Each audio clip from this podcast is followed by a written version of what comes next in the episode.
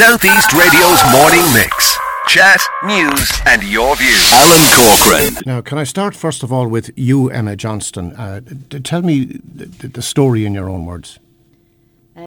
We first uh, became more aware of this last December, um, Christmas week, when we received a letter from our private operator to say that unfortunately he was ceasing our run due to logistics and financial viability. Um, since then, we have been um, having meetings on a constant, ba- constant basis with Senator Malcolm Byrne and with the parents involved to try to see if we can source a new private operator. So, how many children are we talking about in your case and what school? Uh, last year, we had 56 students um, travelling to Gorey Community School and Creagh College. This year, that has risen to 65 students. Um, they are all looking for school transport. Um, unfortunately, our only option at present is a private operator only. Bus Éireann will not even consider our areas because we are not attending our local secondary school and we are outside the the the boundary, the boundary, yeah. for Bu- Bus Éireann. How do you feel about the situation? Who, who do you think is to blame? the Department of Education, um, the Department of Education aren't taking our our worries in Into account. into account. Um, they're leaving us with a yearly constant wor- uh, constant cycle of worry and stress.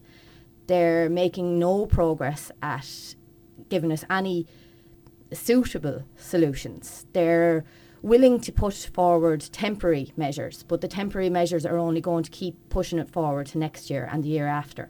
And uh, it, that's not going to fix the problem. This problem is going to continuously rise. How many parents are we talking about affected here? we ha- last year it was 45 families. We're gone up over 50 families this year, and that, that's going to continue to rise due to the, the fact that there's a population explosion in the Gorey Kilmuckridge area.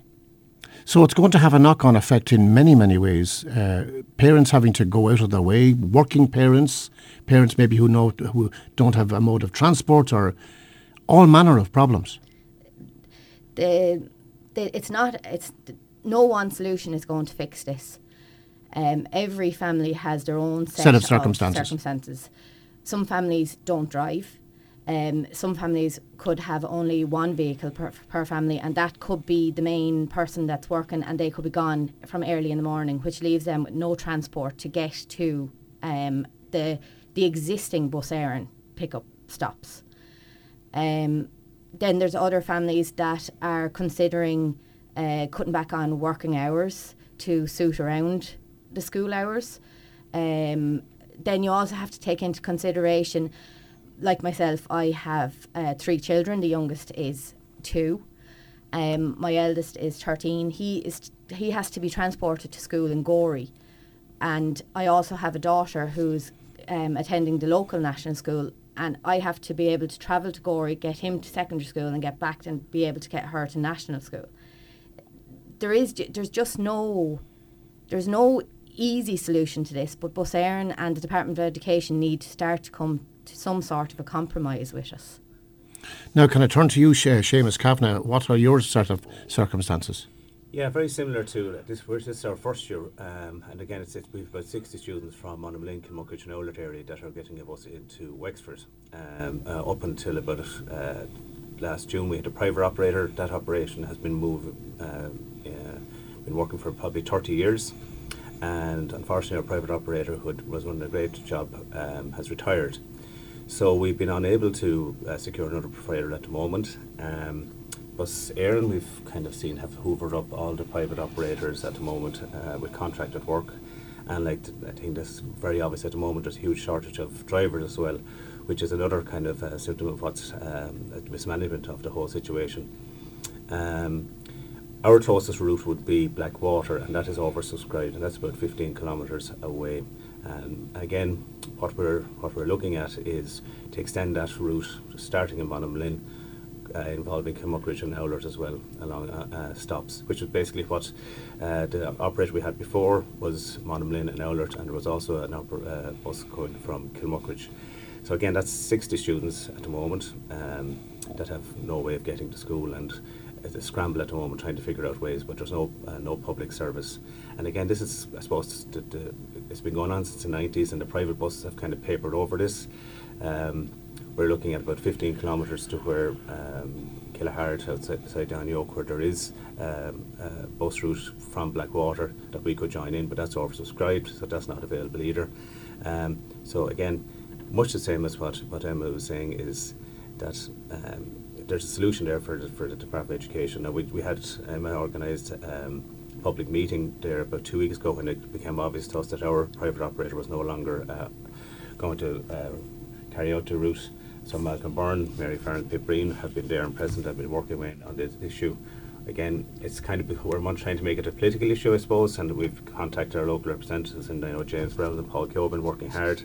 Ben has, has also uh, brought it to bear. We're still waiting on some of the other uh, TDs to come in and help with the situation.